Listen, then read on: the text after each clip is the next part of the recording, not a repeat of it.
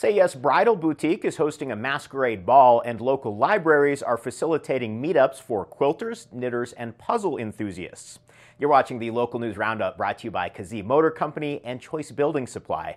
I'm Connor Shreve. Say Yes Bridal and Boutique invites you to a night of mystery and enchantment at its Masquerade Ball on Saturday, March 2nd at the Cortez Chamber Business Resources Center from 8 to 11. The event is formal and open to anyone 21 and up. Event proceeds go to the high school prom. Tickets and masks are available at Say Yes Bridal and Boutique or online. If you're looking to refresh your puzzle collection, join the Dolores Public Library's Puzzle Swap Saturday, February 24th. To participate, you can bring up to 5 puzzles to the library from February 19th to the 23rd.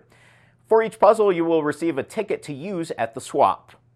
The Dolores Mountain Quilters are meeting on Saturday, February 17th at the Dolores Public Library to learn from Susan Madden of the Blocks Without Borders Fabric Art Group. The library is also holding weekly meetings for the Knit and Natter Group on Thursday evenings to exchange tips, work on projects, and meet other knitters.